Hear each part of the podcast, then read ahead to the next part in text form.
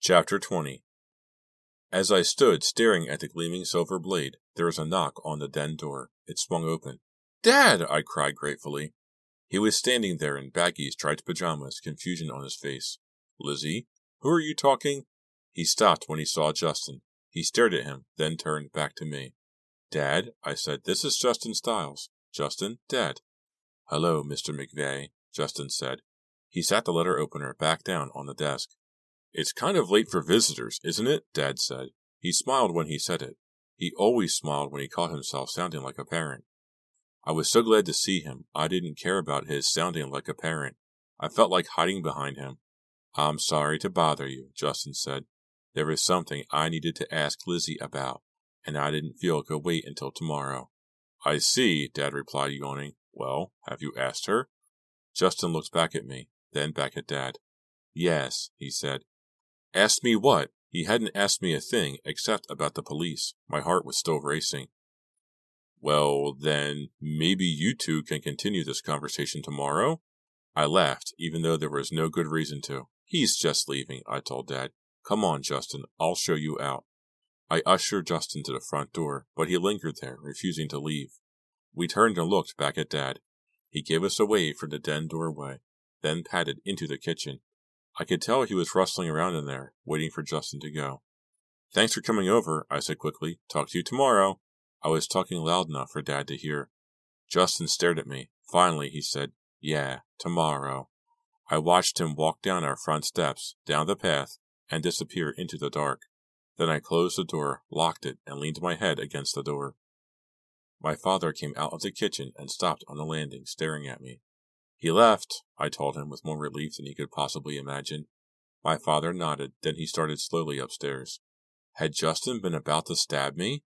Or had my overactive imagination taken charge again? I was overreacting. I had to be. Justin had certainly appeared nervous, and he certainly had more on his mind than he was able to say. But he couldn't have come over to stab me with a letter opener. That was just plain crazy, right? I sighed. I hadn't realized how tired I was until right then. Well, when you think you're about to get stabbed to death, it tends to make you wide awake. Now that I was relaxed again, I was exhausted. I went back upstairs, brushed my teeth, got undressed, and climbed into bed. I closed my eyes and nestled into my pillow. I threw my arm around my second pillow for comfort, my favorite sleep pose. Maybe I could get a good night's sleep for once. Tap. My eyes popped open in the dark. I strained to listen. What had I just heard?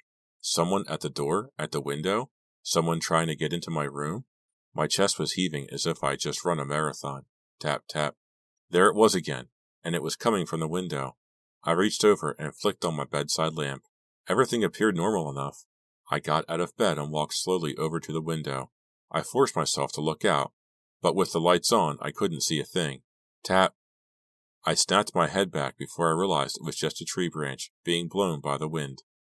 Just a tree branch but it looked like a skeleton's bony finger. I slipped back into bed, and the tapping continued. It was as if the branch were beckoning to me, tapping out a message, trying to tell me something. I was up all night. I didn't go out all weekend. I spent most of the time in my room, lying on my bed. On Saturday night, my parents and aunt were supposed to go to a dinner party, but my mom canceled so I wouldn't be alone. I objected, but not very hard. Every time the phone rang, I jumped. I kept expecting it to be Justin. Dawn called instead. I heard that Justin was at your house last night, she said. News travels fast. Some kids saw his car parked in your drive, Dawn explained. Shadyside was such a fishbowl. Everybody was always watching everybody else and finding out your business. Yeah, he came over, I admitted. I know that, Dawn teased. That's what I just told you. What I want to know is what he wanted. Good question. I have no idea. What do you mean? Just what I said. I have no idea what he wanted. He gave me the creeps if you want to know the truth. He was giving me a lot more than the creeps, coming toward me with that letter opener in his hand, but I wasn't ready to start spreading rumors and accusing him. At school on Monday, I avoided him all day. It wasn't easy. I kept catching him staring at me. Once, between classes, I turned the corner of an empty hallway and almost ran right into him. Hi, I mumbled, then hurried on before he could say a word. Hey, he called after me, but I kept walking. When I got home from school, I found a letter sitting on my pillow. It was from Kevin. I tore it open. Guess what? The letter began. Dad finally gave in. You've got a date for the prom. I was laughing and crying at the same time. The prom. This Saturday night. It seems like such a long time ago that I had even cared about it. Kevin didn't know what was going on, which made his letter seem even sweeter somehow. I held the letter against my cheek. If only Kevin were coming sooner. Now all I had to do was make it to Saturday, make it to the prom. Tuesday evening was the first dress rehearsal for The Sound of Music, which would be performed on Friday night. Everyone was tense, as they always are at a dress. Only at this dress, everyone was really tense. For one thing, it was hard to walk around the stage without thinking about Alana. It was especially hard for me. I kept picturing how she had looked, sprawled face down in the middle of the floor. Come on, Robbie was yelling. Let's get this show on the road or we'll be here all night. I was busy rechecking the props on the small table I had set up in the wings when Dawn came up behind me. Her heavy pancake makeup made her look very weird off stage. Has Justin tried to see you again? she asked me. No. Dawn stared at the stage, biting her lip hard. Only four days to go. I know. I can't wait for the prom to be over. I know how you feel. Dawn said, Maybe we should bag it now and get out of town. Would Kevin let us stay with him in Alabama? I suddenly remembered. How could I have forgotten? Hey, guess what? I have a date after all. Kevin can come. For a moment, the tension broke. Dawn whooped and clapped me on the back. That's great! I shrugged. I'm so frightened and upset right now, I can't really enjoy it. I mean, think about it, Dawn. If someone is killing the prom queens, there isn't much time left. I know, Dawn said, her eyes watering as she squeezed my hand. Places, everyone, shrieked Robbie from the auditorium. Break a leg, I told Dawn. Am I sweating? Yeah. This stupid makeup, she complained. It's so hot and it gives me zits. Abruptly, she reached out and gave me a hug. I could feel her heart pounding. Then Dawn, Sister Maria Rogers, hurried off to start the show. Okay, listen up, Robbie called from the auditorium when we were all set to start. This time, no matter what happens, don't stop. We're going to get all the way through this show for once. Then we began. Dress rehearsals are supposed to go badly. It's an old theater tradition. Bad dress, good show, actors always say. If that was true, we were headed for one of the greatest productions in the history of Shadyside High. Everything went wrong. Nuns kept entering at the wrong time. The Reverend Mother walked right into the captain's house in the middle of a scene. People dropped lines left and right and improvised crazy new ones. There were long, horrible pauses during which everyone on stage just stared at everyone else in bewilderment. But Dawn was probably the most uptight. She kept referring to the housekeeper as the Baroness and mixing up all the names of the Von Trapp children. It was the first time we'd practiced with the band instead of just the pianist. That went about as badly as every other part of the show. The musicians were either way behind the singers or far out in front. It was like a race where the lead keeps changing over and over again. I made my share of bloopers, I have to admit. When Sister Maria quit her governess job and ran back to the Abbey, I pulled on the wrong rope. A flat came flying in and almost beamed Dawn again. When it was finally finished, Robbie called the whole cast on stage. Okay, he said. I hope you got that out of your system because that was the worst production of The Sound of Music in the history of the theater. Oh, come on, Robbie, the freshman playing Gretel called. It wasn't the worst. Yeah, Robbie, said the captain, pulling off his fake mustache. At least we made it through the whole thing. And we're all exhausted, the Baroness chimed in. Okay, okay, sorry. Robbie came up on stage. I guess I'm exhausted too. He took off his glasses and rubbed his eyes. You're right, he said. We'll pull it all together. I know we will. He stared down at the pages and pages of notes in his hand. You know what? You all deserve a break. I'm going to give these notes tomorrow. Everybody go home now and get a good night's sleep. There is a cheer from the cast. Not much of a cheer. Everyone was feeling pretty tired. The actors all trooped toward the two dressing rooms to start slathering on cold cream to get all that awful makeup off their faces. It always took me longer than anybody else to get everything squared away after rehearsal. First, I had to hunt down all the props the actors hadn't remembered to return to the prop table. Then I had to take the props back up to the prop room. Then I had to pull up all the drop sets and make sure they were secure. I was on my second trip to the prop room when I noticed that the closet door was slightly ajar. I was positive I had left it closed tight. I hadn't opened that door since the last time I had noticed it was open. So that meant that somebody else had been up there. I froze. And then a voice behind me said, Hey. It was Justin. He was blocking the doorway, leaning against the doorframe. staring at me with those pale blue eyes. He looked as nervous as he had the night before. So, he began in a fake movie voice, we meet at last. Justin, there were still people there, I reassured myself, and if I screamed, they'd hear me. I don't know, Lizzie. Call me crazy. But I've been getting the feeling you're avoiding me. That's crazy. But the thing is, I haven't asked you what I came to ask you last Friday night. Should I make a run for it, screaming? There was about four feet separating us. Maybe he'd be so surprised I could break through. Too late. He had started to move toward me slowly. His face seemed so tense. His hands were shoved deep in his pockets. Did he have a knife? What I wanted to know, he said, is if you had a date for the prom. I stared at him in amazement. Well, don't look so shocked. I know you're a little mad at me and think I'm an egomaniac and everything, but the fact is, well, you're asking me to the prom? I said. He grinned sexily. Right. I began to breathe again. You're asking me to the prom? I said again. He laughed. Well, yeah. I laughed too. So that's why he had been so nervous. Nervous about asking me to the prom. I couldn't help it. I felt great. I'm sorry. I'm not laughing at you. It's just. Justin came a little closer. Hey, he said softly. What do you say? Lizzie, are you up there? A voice called up from the stage below. It was Dawn. I moved toward the door. Justin followed. I'll be down in a second, I called back. I shut the prop room door behind me. Then Justin and I moved along the catwalk. Uh, listen, I said quietly. I can't go.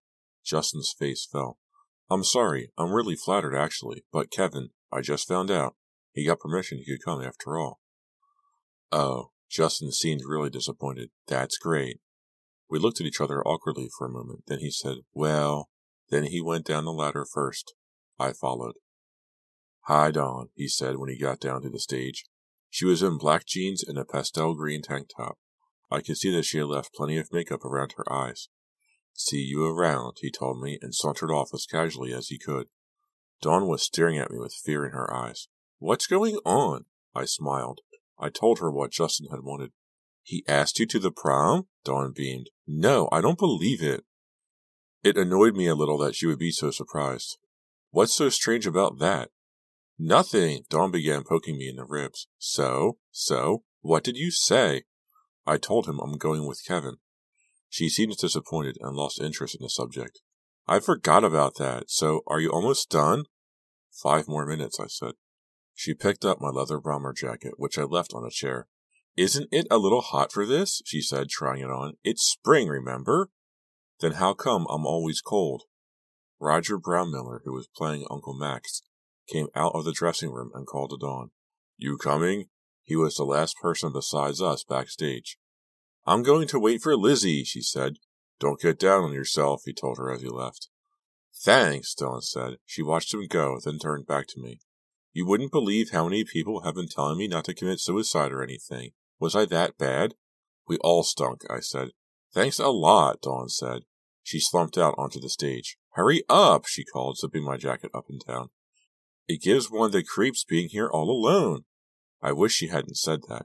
I had been concentrating so hard on the show that I had forgotten to be nervous for a couple of hours. Suddenly, the fact that we were all alone in the semi-dark auditorium came home to me. I remembered Alana. All the other bad memories weren't far behind. I'm almost done, I called. I couldn't see Dawn now, and she didn't answer. Dawn, I said, please don't play games. I can't handle it. This time, she answered me. She answered with a blood-curdling scream. Chapter 21 I raced out onto the brightly lit stage. No dawn. Then I heard someone thrashing around to my right. I whirled around. It was hard for me to believe what I was seeing. All the way on the other side of the theater, in the darkness of the wings, somebody was wrestling with Dawn. Dawn! I yelled. I started to run toward them. Dawn and the man were fighting desperately now, both figures a blur in the shadows. But I could see that the man had on a baseball cap and a maroon baseball jacket. Stop! I screamed. As I gaped at them, my mind went into overdrive. Who is it, I wondered, who was fighting with Dawn? The man was too silent to be Lucas. I remember thinking that as I ran. Justin? And then I saw a flash of steel. He had a knife. Dawn gasped as she saw it too. She and her attacker were locked together now, like some strange kind of statue. Both had their eyes on the knife. Dawn was trying to hold the man's hand back. With all his might, the man was trying to bring his hand down. The man was winning. His hand was slowly coming down toward Dawn. Closer, closer. The tip of the knife drew closer and closer to Dawn. No! I screamed and raced forward, and fell flat on my face. I had tripped over a thick black lighting cable. I smacked down hard on the floor, the wood coming up to meet my head and cheek with the force of a baseball bat. My head throbbing, I climbed dizzily to my feet. Just then, Dawn screamed again. The killer had won. He had brought the knife all the way down and buried it in Dawn's chest. I was too late. Dawn's grip on the killer's arm slowly relaxed. She collapsed to the floor and lay in an unmoving heap. The killer stood there a moment, looking down at Dawn. Then he turned toward me, his eyes locked with mine. And then he stepped out of the shadows. He was still holding the knife. It was stained with blood now, Dawn's blood. He stepped quickly toward me as I backed up on the brightly lit stage. I finally saw who it was. Chapter 22 Simone, I gasped, but we thought. You thought I was dead, Simone sneered. Sure, you were all eager to think I was dead, weren't you? No, I. But I couldn't afford to be dead, Lizzie. I had too much to do. I scuttled back across the stage. She followed me. I staged my own disappearance, Simone said, her eyes flashing, her mouth twisting in anger. I staged the whole thing. I knew my parents wouldn't care if I disappeared. And you want to know why? Because nobody cares about me. Nobody. That's not true, I began. Shut up, she cried, cutting me off. She raised the bloody knife, menacing me with it. My parents never cared about me. All they cared about were their golf scores and their martinis. Justin didn't care either. He just used me. Nobody cared. Nobody. I kept moving backward. I don't understand, I managed to say. Why kill the prom queens? I mean, it's not like you really ever wanted. Simone laughed scornfully. She took off her baseball cap and dramatically tossed back her long dark hair. Prom queens? she said. Who cares about that? How stupid can you be? I'm not killing the prom queens. I'm killing everyone who betrayed me, everyone who sneaked out with Justin. But, Simone, I began. Give up, Lizzie, she said. You can't talk your way out of this one. I had backed up all the way across the stage. I was about to step back into the stage left wing. I didn't want to step into the darkness, but I had no choice. Simone was still coming toward me. I tried to make him care about me, Simone said, whipping back her hair with a violent toss of her head. When I couldn't, I decided to punish him, to make him feel the pain I was feeling by killing every girl he sneaked out with. I think he's figured out what's going on. At least, I hope so. Simone laughed. Wearing Justin's baseball jacket with my hair tucked into this cap, I looked just like one of the guys, don't you think? You walked right past me at the movies and didn't even recognize me. But where have you been hiding? I asked, desperately trying to keep Simone talking. In heaven, Simone said coldly. She jabbed her bloody knife upward. I'm serious, I insisted. So am I, she said, grinning. I've been staying in the prop room over the stage. It's really very cozy, and the cafeteria provided me all the food I needed. Anyway, I'll be leaving soon. My work is almost finished. I'll make up some kind of story about being kidnapped and go home. You know what a good actress I am, Lizzie. Everyone will believe me. She moved slowly toward me. What do you want with me? I said. I've never been out with Justin. She laughed. That's such a lie, she said. It really is amazing the things people will say when they're scared. Her face turned furious again. I was there, she snarled. I heard him ask you to be his date to the prom. Okay, I said lamely. He asked me, but I said no. Is that so? Now, why don't I believe that for a single second? You're next, Lizzie. Sorry. I thought you were my friend, but you were only pretending. You didn't care about me either. You're just like all the others. My mind was racing. What was she thinking? Get in her head, I ordered myself. Maybe she was thinking, I can't stop now. There's no turning back. Simone, I said, when you're caught, they're going to put you away for a very long time. You know that, don't you? Why don't you stop now? Before you have more blood on your hands, you'll only make it worse. Simone raised the knife in the air. I'm not going to be caught, she said, because the only one who knows my secret is about to disappear. She started toward me again. I stepped back, but I was up against the cement wall. There was nowhere to turn, nowhere to hide. Then I felt them. The ropes for the drop sets were tied off right by my left hand. I glanced at them. One of the ropes would bring down a sandbag right in front of me. But which one? Which one? I'd only have one chance. Frantically, I chose one of the ropes. Taking a deep breath and closing my eyes, I yanked on it with all my might. Chapter 23 I opened my eyes as Simone charged toward me. At the same moment, the heavy sandbag plummeted down. It was the right rope! The bag crashed between us. It landed with a cracking sound. It took a long moment for the pain to register in Simone's face. Then she began to scream. The cracking sound, it had to have been Simone's foot breaking under the weight of the bag. Simone dropped the knife and fell to the floor, writhing in pain. Crying out from the effort, she wrenched her foot out from under the sandbag. She reached out for her foot, but it was too painful. She grabbed her face with her hands instead and lay down on the floor. She lay perfectly still. The screaming had stopped. There was total, eerie silence. I waited, trying to catch my breath. Then I moved slowly toward her. Was the actress faking again? A few steps closer, and I knew her screams had been real. Her foot was twisted at a right angle beneath her.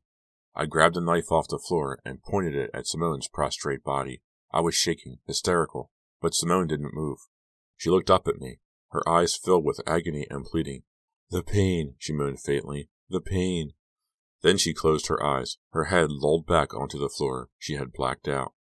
I stood staring at her for a moment before I came to my senses. Simone was going nowhere, not with that foot. I ran across the stage. Dawn! I yelled. There was no answer. But as I ran toward her, I thought I saw Dawn move. Dawn! I fell to the floor next to her, dropping the knife. Dawn! We're safe. We're safe. Oh, please be okay. Dawn! Can you hear me? Dawn! Dawn raised her eyes to me. Then she opened her mouth as if to say something, but no sound came out. I'm going to get help, I told her. I'll be right back. I'll wait, Dawn said. I stared back at her, stunned. Had I really heard right? Had she made a joke? You're going to be okay, I said. I turned to go. And that's when she got me. Simone's face was just inches from mine. She squeezed her hands around my neck, choking me. Her long nails cut into my skin. I didn't have time to scream. She dragged my head down. Choking, I fell backward, over Dawn. Simone was on top of me now, squeezing my throat, crying out from her efforts. I tried to pry her hands off my neck, but I had no strength left in my arms. I was about to black out. Suddenly, Simone uttered a yelp of surprise. Her grasp around my neck loosened instantly. Choking, sputtering, I struggled to fill my lungs with air, holding my hands to my neck. Still screaming, Simone crawled off me. I saw what had happened now. I saw blood pouring down Simone's leg. I saw the knife fall from Dawn's hand. She had stabbed Simone in the leg. As I desperately tried to catch my breath, Simone dived for the knife. no! I stammered hoarsely. But Simone grabbed it, let out a scream of fury, and raised the knife over her head. I was on my feet now. I dived at Simone. We fell over with a crash, and the knife flew out of her hands and skittered out onto the half lit stage. We began wrestling, tumbling over and over. Simone grabbed a handful of my hair and yanked with all her might. I screamed and went down. As I tried to recover, Simone punched me in the stomach, hard. I curled up to protect myself, but then I realized she wasn't coming after me. She was hobbling away, out onto the stage, desperate to get the knife. Summoning my last ounce of strength, I lunged blindly and tackled her from behind. She screamed again, My leg! My leg! This time the agony sounded even greater, but I didn't let go. I held both her hands behind her back as tightly as I could, and then I started to scream. I was still holding her tight when Mr. Santucci finally ran in. His face was filled with alarm and disbelief. I was still holding tight minutes later when the police and paramedics he summoned came rushing in. Finally, as they gently urged me away, I let go of Simone. My clothes were soaked with blood, but none of it was mine. I glanced down at Dawn on her back on the stage floor. She was still wearing my leather jacket. One of the paramedics quickly unzipped it, revealing her stab wound. I gasped at the sight of it. The medic glanced up at me. It doesn't look bad, he said. Dawn let out a relieved sigh. Can you hear me? I asked. Dawn managed to nod. The paramedic quickly began taping on a large cotton bandage. Looks like this jacket helped protect you, he told her. I forced myself to smile at Dawn. Hear that? It pays to dress warmly. Dawn was pale as a ghost, but she smiled back. See you at the prom, she said. Chapter 24 Kevin held me close for another slow dance. I rested my head on his shoulder. The perfume of the gorgeous gardenia corsage pinned to my dress wafted up. When the music stopped, Kevin smiled down at me, his green eyes twinkling. I don't know about you, he said, but this is one prom I'm never going to forget. That's for sure, I agreed. I had different reasons in mind than Kevin did. We were walking hand in hand off the dance floor now, past the two bulletin boards the prom committee had set up in memorial for Rachel and Alana. Kevin caught my glance. He said, I think it's great what Mr. Brandt did, donating the prom queen money for a college scholarship in their honor. He took my hand. I can't believe what you've been through, he said. I looked across the vast ballroom of the Halsey Manor house to where Dawn stood talking to several cute looking guys. We had abandoned the whole prom queen idea. But Dawn was still the queen of this party. She couldn't help it. The music started again, and Kevin pulled me back toward the dance floor. I spotted Lucas Brown dancing with Sherry Paulson. Perfect. She was as weird as he was, but he looked happy for once. He finally had a date. Moments later, Dawn danced by me with one of her many boys. She stared admiringly at my dress. I was wearing the black, sexy one we had fought over at Ferrara's. Dawn had insisted I wear it instead of her. You know what? she said, leaning close. It looks better on you. You're just saying that to be nice, right? I asked skeptically. Right, she replied, and quickly danced away. This has been a Nightfall Audiobooks production of The Prom Queen by R.L. Stine, a Fear Street novel, Book 15. Well, that about does it for the prom queen. I gotta say, I never thought that Simone was going to be the killer at the end there. Pretty good story. Had some nice kills. I liked the thing with the sandbag and stuff coming down at the end there and smushing Simone's leg. I don't know how she managed to get around, with her leg being bent at a 90 degree angle, but I guess adrenaline gave her all the help she needed to try to kill Lizzie. This is typical Fear Street fare. It doesn't have a whole lot of tropes in it. No one drinks orange juice to become superpowered. The police seem to be pretty confident in Shadyside. They're doing their job. They did pretty thorough investigations on everything. They didn't say who they were suspecting. One thing is for sure, Justin is a total creep. That dude will ask anybody out that he wants. And I guess that's a typical high school trope. And then you have Lucas Brown, who just creeps everybody out and tries way too hard because he's socially awkward. Overall, this is a pretty good book. Score? I don't know. I might give it like a 6. 6 out of 10. I wouldn't recommend it. I wouldn't say it's classic Fear Street, but it does some things that are right, and it does some things that are just okay. Anyway, thank you very much for listening. If you want to get in touch with me, you can write me an email, nightfallaudiobooks at gmail.com. I am also on YouTube, Nightfall Audiobooks. Feel free to like, comment, subscribe, tell your friends, tell your mom, tell whoever you might think would like to listen to me read to them Fear Street novels. Thank you very much for listening, and have a good day.